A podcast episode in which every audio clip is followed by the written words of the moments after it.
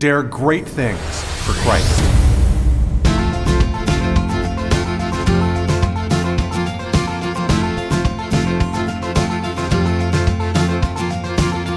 Christ calls us to dare great things. In the marketplace, as well as in the mission field, there has never been a time like the present for the spirit of the Catholic entrepreneur. Now is the time for men and women of great courage and great vision to engage our church and our culture. Now is the time to dare great things. And here is your host as we dare great things, Father Nathan Cromly, the president and founder of the St. John Institute. I'd like to share about the leadership of St. Paul. This man's incredible passion and drive changed the church. But like so many great men, he had a past. How did Paul deal with what he had done towards God and God's people? How did his past shape his future? And what can we do when we realize that we too are guilty of doing wrong? How does it affect our leadership? Well, everybody, I want to start uh, this retreat with St. Paul. I want us to really understand the power of his life and of his message. Uh, we've, we've looked at St. Peter and spent a long time with him and his leadership. And then the Acts of the Apostles slowly, in, kind of like in a beautiful weave, the Acts shift away from focusing in on St. Peter's leadership and focus in on St. Paul. And so we have these two kind of great guys, right? Peter and Paul. The word is spoken through both. And when we look at St. Paul's life in particular, I think we see a lot of the challenges that face us as leaders in the dynamic of leadership, the act of leadership when you know St. Peter, you say the same thing about St. Peter, right? But when St. Peter's leadership really focuses us a lot in on is his character, it focuses us in on how he had to govern an institution, create uh, systems of government, and deal with with all of that in his leadership. Paul is going where no one has gone before he deliberately says, you know, I, I deliberately did not go to the churches that were set up by apostles before me. I always went where there was no church to bring a church. So, you know, here you really see, you know, an entrepreneurial spirit, right? In St. Paul. Just like an entrepreneur says, hey, no one's ever done this before and nobody's doing this right now. I'm going to step up and make this happen. Well, you got the same thing happening in St. Paul. Is there is no church here. That's where I want to go. I want to go where it's the toughest, where things are the hardest. Uh, what an amazing spirit. It gets him into trouble. just like it's going to get you into trouble too. I get it. But sometimes maybe you're just like, hey, that's why I'm alive. I'm someone who takes those risks. You get into trouble when you start to have kids in a family. It was easy to get married, you know, but once you start having kids, oh my goodness, all heaven breaks loose right in your living room on a daily basis. Yeah. You get into trouble when, when you want to try to actually take a stance for something. Leadership is spoken in many different ways. It's not just in the world of business. But in the world of business, since we're speaking of that, holy cow, do you ever get in trouble? You have a new idea, a new thought. You know, I went recently to uh, the headquarters of Procter and Gamble in Cincinnati, and in the in the headquarters of this, they have the museum of Procter and Gamble, and it tells the story of the man who invented Tide detergent, T I D E, Tide. I had no idea about this, but it turns out that Tide detergent has had a huge impact on our society because it allowed washing machines to effectively and efficiently run. And with washing machines effectively running, hours of labor were freed up every day from the work for the workforce for from the, the people who would have been doing laundry every day. Usually it would have been stay-at-home moms and they were now freed from that because of Tide. Well, the, so you have all kinds of you know thoughts that go behind that, but the point is that the man who invented Tide spent years working alone in his basement to do it. His first experiments failed, and so Tide pulled the or not Tide, but Procter and Gamble pulled the, the funding from him, and so he decided to just to keep working at it on his own. And he tried and tried and tried for years I forget the exact number, but it's something like 10 years, 12 years. He labored without being paid to make this invention. And then when he made it, of course, it changed so much of our society. Well, that's, that's an entrepreneur, that's a visionary. And, and so, and so many, it's, it's weird that we think that the church doesn't have anything to say to that spirit when that same spirit is found in this guy named St. Paul who goes out there where there's nothing to bring something. And a lot of times when you do that, you see you don't see the success. We talk about all the successes that happen, but how about all the investments that we make that fail? All the projects that we undergo and that we put ourselves into that fail. You know, you put yourself, pour yourselves out for 15, 20 years for a kid, and the kid turns into somebody that you're not even proud of. And you say, what, what a waste of time that I gave of my life. Now, it's rare that you say that with your kids, right? But sometimes you could be tempted to think that. You, you, you, know, you save up for, for the house and things don't work out. The house has a cracked foundation, and then you have, you know, and, and you're, you're, you're holding your head in your hand saying, Why do I even try? I tell you what, a lot of people end up stop trying. They, they just quit. They, they say to themselves, It's not even worth the effort anymore. It's not worth the heartbreak. I'm not going to allow myself to continue to try and have my heart broken. I, I, I, this is not a Christian spirit. Why? Because when you do that, you act like success is your master and not the Lord.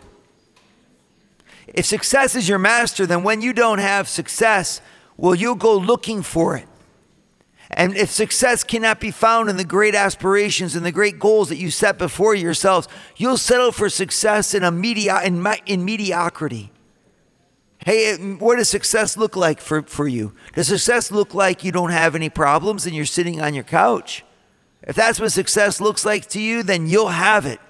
All you have to do is stop trying, stop leading, stop pushing, stop changing, stop believing that this world could be a better place.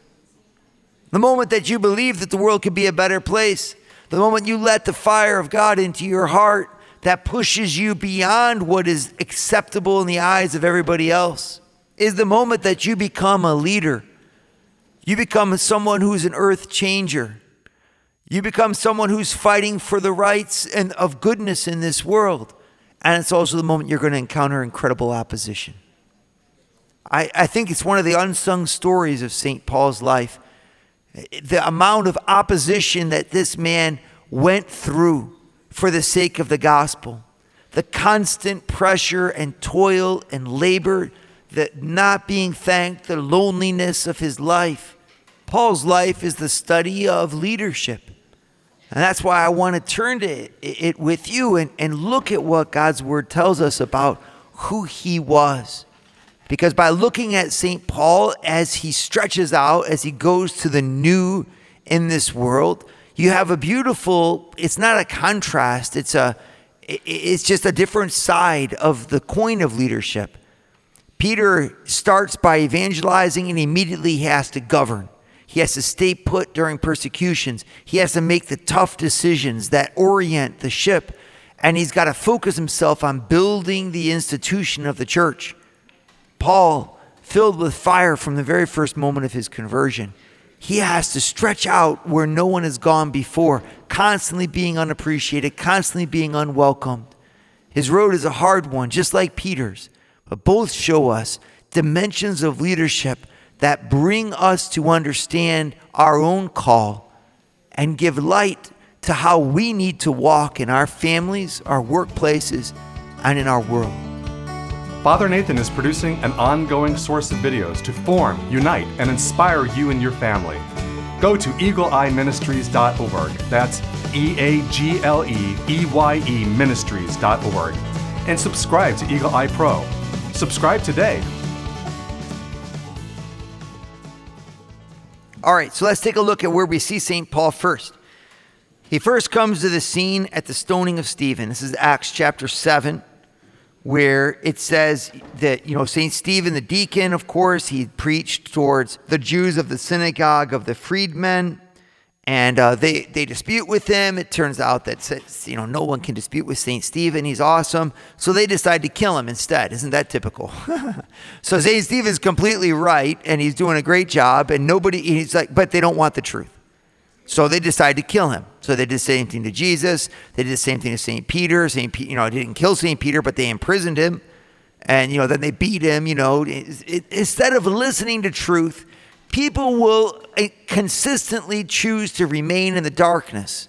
Our job is not to convert their hearts. Our job is to preach the word to them. And this is just as what Stephen does, just as what Peter does. This is what our Lord did. That's what you and I have to do as well. And so, what's the response? Well, the response is, of course, that they decide to stone Stephen. And that's exactly what they do. Acts chapter 7. They cast him out of the city and stoned him. This is verse 58. And the witnesses laid down their garments at the feet of a young man named Saul. All right. So, there you have this, this, this scene. The first time we see St. Paul, he's described as a young man at the feet of whom the men who are stoning Stephen lay their garments, i.e., he's trusted by them. They're putting their possessions, their wallet, so to speak, you know, their garments. He's, he's holding them for, for them as they go forth to do their, you know, what they see as, of course, a God anointed activity to kill this God anointed man. So they're completely delusional, but they trust Paul. So, what does this tell about it? Well, we know other things about St. Paul. We know that he was a student of Gamaliel. Uh, he talks about this and he boasts even that he is a very devout Jew. He says he's more devout than many of them. And he's a stu- student of the finest teacher in all of Jerusalem. When you look where Paul's from, you know, he's from Tarsus, which is a long way away. It's way up the north. It's outside of Israel. He's from the, dis- the diaspora, from the dispersion. And he came to Jerusalem, the capital, obviously drawn for religious reasons. So, this is a man who knew God, who loved God, loved him enough to leave his family behind and study under the finest teachers of the law and, and in the center of their religiosity. And he must have been a fine student because when it comes time for this persecution to take place, he's watching what's happening with Stephen. He's a part of the persecution against Stephen. And, and he even approves of the killing by, and, and allows the people, they approve of Saul. Saul approves of them, they approve of him. He's completely wrapped into this school. You're like, Saul, didn't you hear St. Stephen preach? You, you yourself, it says that everybody who saw him saw that he had the face like that of an angel. And they could not, if, if this is uh, Acts 6 15, all who sat in the council saw that his face was like the face of an angel. Well, then why didn't you listen to him? So even though Saul's in the middle of all of this, you know, greatness of religiosity and intense fervor, it's misplaced and misguided. There's a truth that's not there. He obviously does not know what he's doing, which is why St. Stephen forgives him. This is Acts 7, verse 59. And as they were stoning Stephen, he called out, Lord Jesus, receive my spirit. And falling to his knees, he prayed, Lord, do not hold this sin against them. That's beautiful. Saul, who is part of the killing of this man, is forgiven, first by Stephen. Be the first of three forgivenesses that Saul receives in his life that sets him free. Because this Saint Paul that we all know is going to happen, ha- is going to come to us, is a man who has a past. He's a saint with a past. And I'm, I'm speaking to you because I know that if you're anything like me, unless you're the Virgin Mary or the Lord Himself, you all have a past. The question is whether or not you're going to allow your past to become your future. And I say that literally, whether or not you're going to allow your past to become your future. Do not be like those who heard Stephen, who heard Peter, who heard the Lord himself preaching and refused to accept the truth.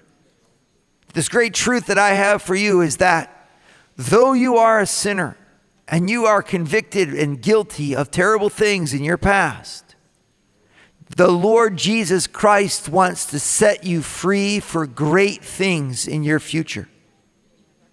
Though everybody around you knows that you're an alcoholic, everyone around you knows that you failed in your marriage, everybody around you wants to accuse your kids of being lousy and therefore you of being a bad parent. You know, everybody around you wants to say all the things that you didn't do and that you did poorly in your life.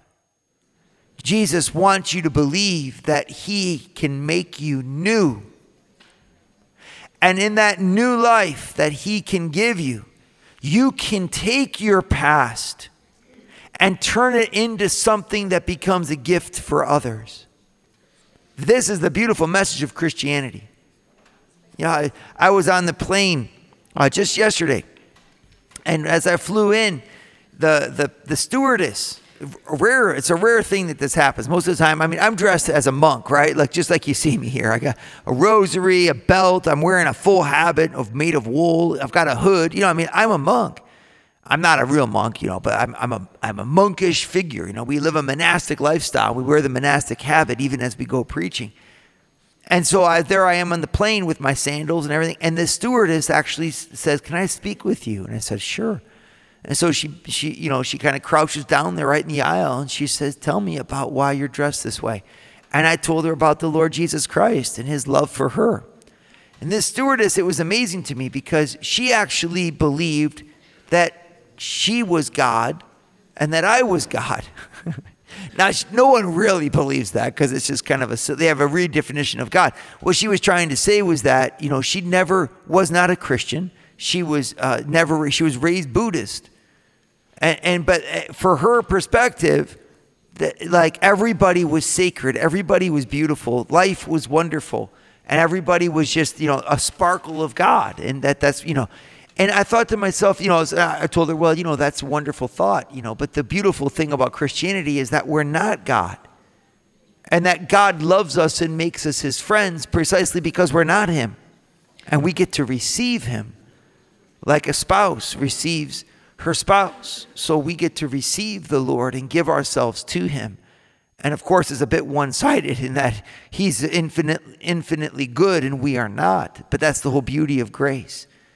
And as I said that to her, she said, I've never heard this before. And it dawned on me that what she was really doing was looking for God in the same way. But instead of accepting that there's evil in the world and that I have caused it, her way of being was simply to deny the evil in the world. And instead to say, in fact, we're all God. We're all good. She so wanted goodness that she denied evil. The fact is that we, we, we would do the same. But what do you do when you can't deny the evil? If because of your sense of truth and justice, you say to yourself, I am in fact the cause of evil in this world. Well, what you do is you get depressed and then you give up. And you say, I just don't want to try anymore because I've knocked myself out of the ring. I know that I'm not worthy to stand. I know that I'm not worthy to preach. I know that I'm not worthy of doing great things. So I won't even try anymore. My friends, this is where you need to meet the Lord Jesus, who says, My son, get up and rise. I have paid the price for you. Will you not stand and proclaim the glory of my name and the beauty of my grace? If our pasts proclaim the glory of sin and the slavery that we've had to evil. We don't have to deny them to proclaim Christ. We can say, and our God is bigger. And when we do that, we set the captives around us free too. Father Nathan has founded the St. John Institute, the MBA program that develops students into the leaders of tomorrow by giving them a missionary's heart and an entrepreneur's mind. Visit our website at stjohninstitute.org. Dare great things for Christ. You know, when we look at the life of St. Paul, we see a, a saint with a past. We see a saint that doesn't deny it. I mean, look, look at his past. This is Acts chapter 8. Right after he watches a man be killed and he approves of his, his murder, Saint says, and this is uh, Acts 8 1, and Saul approved of his execution. And there arose on that day a great persecution against the church in Jerusalem, and they were all scattered throughout the regions of Judea and Samaria, except the apostles. Beautiful. Remember the beautiful thing about the apostles. Remember, we talked about this with St. Peter's leadership. We said St. Peter held the course. In the midst of the persecution, he stayed. The 12 apostles stay, but everybody else gets scattered. Scattered by whom? By Paul. Devout men buried Stephen and made great lamentation over him. But Saul was ravaging the church and entering house after house. He dragged off men and women and committed them to prison. He will later on go on to say that he persecuted the way unto death. And in, in, in, verse, in chapter 9, it's look at 9, chapter 1, or verse 1, it says, But Saul, still breathing threats and murder against the disciples of the Lord, went to the high priest and asked him for letters to the synagogues at Damascus, that if he found any belonging to the way, men or women, he might bring them bound to Jerusalem. Now, as he went on his way, he approached Damascus, and suddenly a light from heaven flashed around him. And falling to the ground, he heard a voice saying to him, Saul, Saul, why are you persecuting me? And he said, Who are you, Lord? And he said, I am Jesus, whom you are persecuting. But rise and enter the city, and you will be told what you are to do. The men who were traveling with him stood speechless, hearing the voice, but seeing no one. Saul rose from the ground, and although his, his eyes were opened, he saw nothing. But they led him by the hand and brought him into Damascus. And for three days he was without sight, and neither ate nor drank. St. Paul in the pit. It's an incredible thing. St. Paul was on his way to do a terrible deed when he met the Lord. Remember what it says here, right? He was going through arresting men and women. So this means he was breaking up entire families. When you arrest the women, you're also therefore taking mothers away from children. St. Paul was orphaning families. Did they end up on the streets? What happened to the kids? How many grandparents were inconvenienced? Suddenly, you know, oh no, Billy got arrested. Oh no, Sarah too. Billy and Sarah are in prison. What? What about the kids? Well, they're left right there. Grandma and grandpa running over to the house, pick up the kids. Now, grandma and grandpa's got to take care of the kids. And I mean, how much that throws off what's going on here. How many Christians were dispirited? How many Christians turned away from Jesus and denied him because of what they were undergoing in the prisons? And this is all because of St. Paul. This man full of hatred, and you could say full of hatred because he was breathing murderous threats. And later on, like I said, he, he actually said, I persecuted that way unto death. This was not just a, a timid man who did wrong. This was someone who was who was fiercely opposed to the church of God and for no good reason. Remember this. Eh, he, he could have whatever thought he had in his mind, but Stephen's argument remains unchallenged. Saul, in his heart, was not even honest with God. Because had he been honest with God, when he heard the truth, he would have allowed himself to be troubled by it. But instead, he won the esteem of men, and they laid their garments, which means their wallets, all their possessions, right there at the feet of Saul. He watched over them. These were his friends who were persecuting Stephen. He chose relationship over truth. How many times we do the same thing? And yet, and how many times, because of that, we say that we're not worthy of religion, we're not worthy of Christ.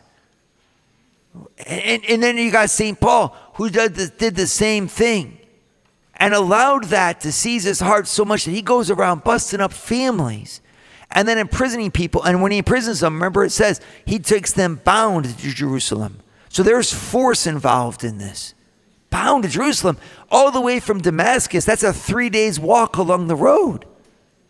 Imagine handcuffing folks, wrapping their hands with, with ropes, and then leading them for three days of hiking. He had, must have had guards. He must have had, you know, armed forces of some sort. They must have beat them up, mistreated these people poorly, all because of their faith in Christ and their proclamation of a truth that he wouldn't even listen to. This Saul is not an admirable figure. This Saul is a man who himself is a slave. And whenever we give ourselves over to sin, we become a slave to that sin. Sin does not free you. It might give you power, it might give you possibility, it might give you the chance that, you know, whatever. A new bass boat, I don't know what's going to give you. Good feelings, fine. It'll do so at the one single price of your freedom. And when you realize that, and like St. Paul, you spend your time blind, laying in a room here in Acts chapter 9, verse 9, all by yourself, neither eating nor drinking. Saul was left with his thoughts. It's amazing that God doesn't go and heal him right away, he leaves him there for three days. So Saul can really realize just how broken he is. And many of you right now, you're feeling that way. You're listening to my speaking, you're saying, That's me. I got nothing to stand on. I too have sold out. I've sold out my, my principles. I've sold out my character. My wife's not proud of me. My children aren't proud of me. My husband's not proud of me. I got nothing. And you're just like St. Paul laying there. You can't see where to go. But what you know is you neither wish to eat nor drink. Some of you wish that even you could find your way out of the whole scenario. You were right with St. Paul in the pit. And you know who else is there? Jesus. And he's getting ready to set you free. St. Paul is a saint with a past, and that past is real. And Jesus wants him to take that past and make it a proclamation of the glory and the grace of his mercy. And he's about to receive it three times. He was going to receive it from Stephen, who forgave him. He's going to receive it from Ananias, who comes to baptize him. And he's going to for- receive it from St. Peter and the 12 apostles himself. But what he receives, he never denies. The beauty of mercy is that it doesn't ignore sin. The beauty of mercy is that it transforms sin. And the beauty of mercy is that God wants you also to be transformed in your sin, to acknowledge it to own it, and then to let God use it to proclaim the beauty of His mercy, which is what Paul will do for the rest of his life. Dare great things for Christ. Share your feedback with Father Nathan. Send us an email at info at stjohninstitute.org. That's info at stjohninstitute.org. And don't forget to subscribe to premium video content to form, unite, and inspire you at Eagle Eye Pro on our website, eagleeyeministries.org. That's eagleeyeministries.org.